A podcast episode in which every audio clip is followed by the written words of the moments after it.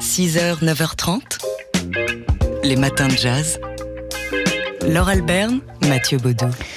Hier dans Daily Express, on a vécu un moment d'exception. Encore un, vous allez me dire, mais c'était la présence de quelqu'un euh, qui n'est pas une habituée des radios de jazz, mais j'ai l'impression que ça peut changer. Il s'agit de la chanteuse, ex-chanteuse lyrique, Nathalie Dessay. Ouais, la cantatrice euh, qui a déclaré son amour au jazz depuis euh, quelques temps maintenant, jusqu'à se compromettre dans certains disques et certains répertoires, répertoires de jazz. D'ailleurs, elle, elle, sort euh, dans quelques jours un album hommage à Claude Nougaro. Là, Nathalie Dessay se fait comédienne sur scène avec le Zoot Octet pour rendre hommage à la euh, baronne Panonica de Königswarter. Alors hier, elle est venue avec une partie du Zoot Octet. Ils étaient euh, quatre, c'était donc le Zoot, non cinq, le Zoot Quintet. Et euh, bah, elle a joué un extrait de ce spectacle qui sera créé à la scène musicale. Ouais, ce sera mercredi prochain. Donc cette histoire de la baronne Panonica de Königswarter qui a été mécène, qui a été l'amie et la la confidente de plusieurs musiciens, notamment euh, de Thelonious Monk et de Charlie Parker. Aveuglé et ébloui par cette sirène aguichante et fuselée de la haute société, Bird est tombé comme un misérable moineau. Sirène aguichante et fuselée Ils m'ont bien regardé. Bird est tombé comme un misérable moineau. Mais Bird était un misérable moineau.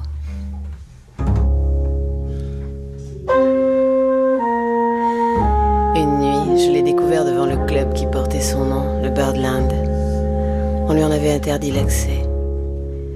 Il était totalement immobile sous une pluie battante. J'ai été horrifiée.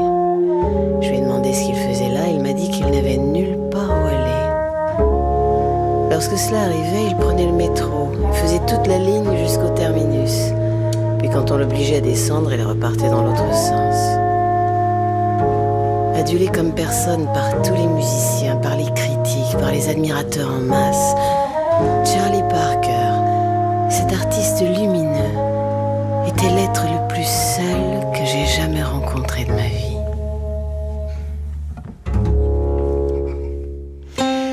Nathalie Dessay, donc avec une partie du Zoot Octet et avec qui elle sera donc la semaine prochaine, le 30 octobre, mercredi prochain, sur la scène de la scène musicale avec ce spectacle, donc autour de la baronne Panonica de Königswarter. Nathalie Dessay qui euh, sortira ensuite le 15 novembre un album euh, consacré à Claude Nougaro sur l'écran noir de Mes Nuits Blanches.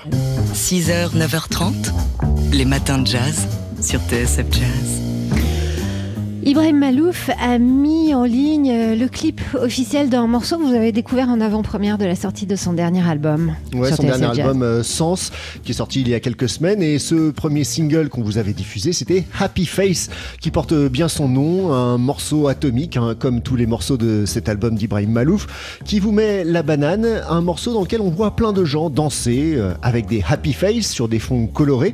Et il y a quelques guest stars hein, dans oui, ce voilà, clip. Parce que l'idée, c'est qu'il y a plein, plein, plein d'inconnus, d'anonymes, de gens comme vous et moi. Et qui puis, représente euh, la diversité, pas mal. Hein. Oui, c'est vrai. Et puis, euh, oui, la diversité, euh, y compris physique. Il Ouais. y, a- il y a des gros, des vieux. Enfin, voilà, des gens qu'on met pas dans les clips d'habitude, où on met que des gens beaux et qui qu'on sait pas où on les rencontre en vrai.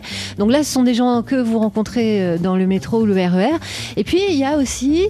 Donc, en effet, comme guest, François Cluzet, qui fait l'andouille, on peut le dire. Il a un livre sur la tête et il fait des grimaces euh, Il y a face à l'écran. Cadmerade, qui fait l'andouille aussi, mais ça on a un peu plus l'habitude. Il y a Pascal Légitimus, et c'est aussi un peu son métier de faire l'andouille. Mathieu Chédy, Doxmo Puccino, Céline Salette ou encore Angelique Kidjo. Ce morceau, c'est donc Happy Face.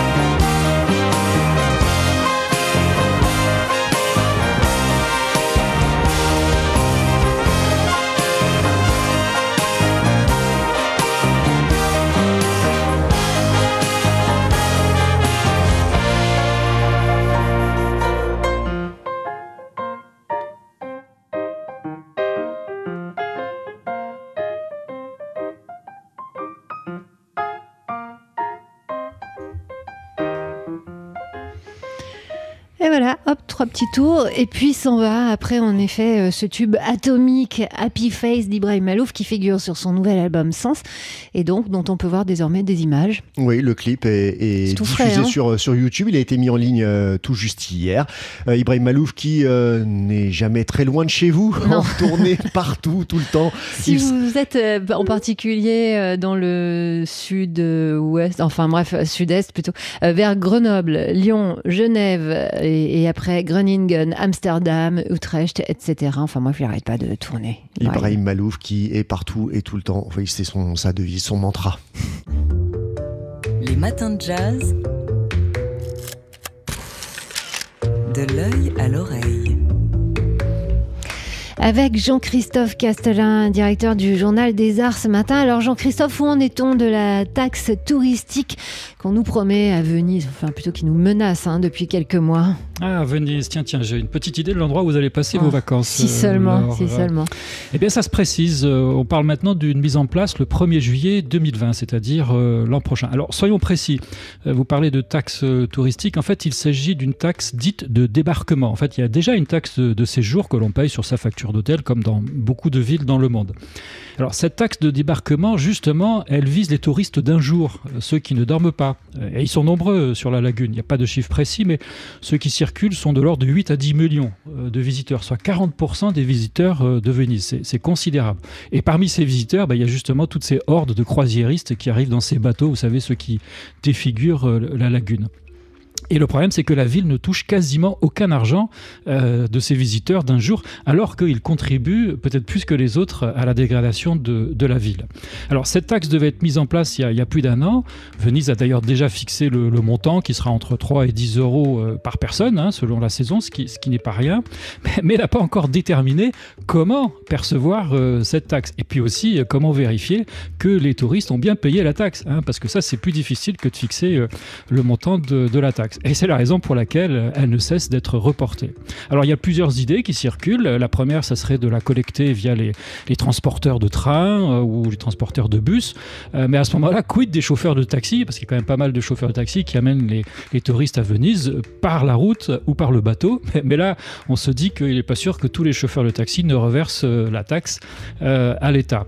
Une autre idée, ça serait de mettre un portique sur l'unique point d'accès terrestre ou alors de faire payer les gens sur Internet euh, ou d'acheter euh, un peu euh, un ticket dans n'importe quel point de vente. Mais à ce moment-là, ça suppose de faire des contrôles aléatoires dans la ville. Hein. C'est pas un lieu fixe comme le métro parisien. Et puis en plus, c'est pas très convivial. Voilà.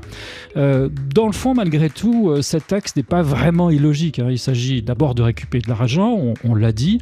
On évoque le chiffre d'environ 50 millions d'euros contre 30 pour la taxe de séjour. Et puis d'autre part, il s'agit de limiter le, le, nombre de touristes d'un jour qui consomment très peu sur place et puis créer des, des congestions de foule importantes dans les endroits habituels. Je vais vous faire rêver Place Saint-Marc, Pont des Soupirs, euh, Pont du Rialto. Voilà, personnellement, pour revenir à la taxe, moi je parie pour un nouveau report. C'est un peu comme le Brexit. Merci Jean-Christophe Castellin du Journal des Arts. Les matins de jazz. De l'œil à l'oreille. Avec Jean-Christophe Castellin du Journal des Arts ce matin. Jean-Christophe, vous avez eu la chance de visiter l'exposition Léonard de Vinci euh, qui débute aujourd'hui au Louvre. Vous l'avez vu avant tout le monde, alors vous pouvez nous dire maintenant, qu'est-ce que vous en pensez? Alors, alors, eh bien écoutez, je suis très embarrassé parce qu'il y a eu tellement de buzz sur cette exposition, même Mathieu Baudou en a parlé euh, ce matin, dire que naturellement on, on s'attend à une exposition extraordinaire. Bah oui. Alors oui, c'est une très belle exposition que je recommande absolument d'aller voir. Mais, mais, mais elle risque de laisser euh, de nombreux visiteurs sur leur faim. Euh, plusieurs raisons. D'abord, il manque beaucoup de tableaux importants de Léonard. Par exemple, la Dame à l'Hermine. Et, et comme le nombre de tableaux attribués à Léonard est déjà très faible, on en compte qu'entre 15 et 20. Eh finalement dans l'exposition on ne voit que sept tableaux euh, de la main du maître. Par contre on verra beaucoup de dessins dont le fameux homme de Vitruve euh, que les Italiens ont finalement décidé de nous prêter. Autre petite frustration, le Louvre a décidé de ne pas montrer le Léonard scientifique, vous savez celui qui invente des hélicoptères, euh, des chars blindés et qui appartient à l'imaginaire collectif. Enfin, je trouve que l'exposition est, très savante, euh, trop intellectuelle, très désincarnée. Il faut vraiment euh, s'accrocher euh, parfois pour comprendre le, propos des, commissaires. Alors, naturellement, la plupart des visiteurs qui passeront à côté de ce propos iront picorer ici et là des, œuvres. Et de ce point de vue, il y a vraiment des chefs-d'œuvre qu'on ne reverra pas de, de sitôt à Paris. Voilà. Je pense que je viens de rendre un très grand service à nos auditeurs parce qu'en diminuant leurs attentes à l'égard de l'exposition, ils ne peuvent qu'être très satisfaits compte tenu du, génie de Léonard de Vinci. bien sûr, d'autant qu'on sait qu'il y a déjà, euh, grâce à Mathieu, on le sait, il y a déjà 260 000 réservations pour cette exposition. Donc, euh, euh, grâce à vous, Jean-Christophe, ça fera peut-être 260 000 personnes qui sauront à quoi s'attendre. Merci beaucoup. On envoie bien sûr, hein, comme chaque quinzaine, au nouveau Journal des Arts que vous avez la chance de diriger. 6h, 9h30, les matins de jazz. Laure Alberne, Mathieu Baudou. À l'occasion de la sortie d'un documentaire qui lui est consacré en Blu-ray aux États-Unis, euh, on peut savourer une vidéo du chanteur David Crosby dans laquelle il parle de John Coltrane. David Crosby, euh, plus connu pour sa participation à Crosby, Stills and Nash. David Crosby, Remember My Name, c'est le nom de ce documentaire. Il est donc filmé pour le magazine américain Spin et il nous raconte, oui, comment euh, lui a rencontré Coltrane, mais ça n'a pas été oui, c'est-à-dire que Coltrane ne l'a même pas vu. Alors, on resitue. C'était les années 60. David Crosby était allé écouter euh, John Coltrane en concert avec Elvin Jones, qui, qui traite de motherfucker. Je, mm. Voilà, je vous laisse traduire et deviner pourquoi. Et euh, il était complètement défoncé, il faut le dire. Hein, c'est lui qui le dit, à tel point qu'à un moment, il a dû aller se réfugier aux toilettes pour reprendre un peu ses esprits. Voilà, il, il explique qu'il se souvient encore du contact du carrelage sur lequel il posait son front, le carrelage vert vomi. Enfin bref, ça nous met un petit peu dans l'ambiance. Il n'était pas très bien. Quand tout à coup, quelqu'un ouvre la porte. C'est Coltrane.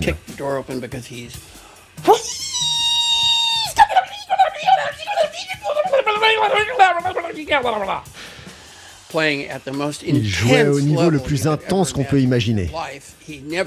Il n'arrête pas son solo. Il continue son solo. C'est comme s'il se consumait. Là, dans les toilettes, parce que ça sonnait bien. Il ne sait même pas que je suis là. Il ne m'a même pas vu. Et moi, je me dis que je vais m'écrouler contre le carrelage, que mon nez va s'ouvrir et que mon cerveau va couler jusqu'au sol. C'était si intense. J'ai jamais entendu personne d'aussi intense jouer de la musique de toute ma vie. C'est peut-être euh, dans ces conditions qu'il faut écouter euh, les albums les plus radicaux de John Coltrane. David Crosby, donc ici, qui se souvenait de sa rencontre, ou plutôt de sa non-rencontre avec euh, John Coltrane dans les toilettes d'un club. Vous pouvez trouver cette vidéo et qui est extrêmement marrante, hein, parce que parallèlement à ça, bah, c'est un vieux monsieur dégarni, les cheveux blancs, une grande moustache, qui est tranquillement installé dans un canapé. vous trouverez ça. Et il s'enflamme quand il parle de Coltrane. vous trouverez ça sur le site du magazine américain Spin.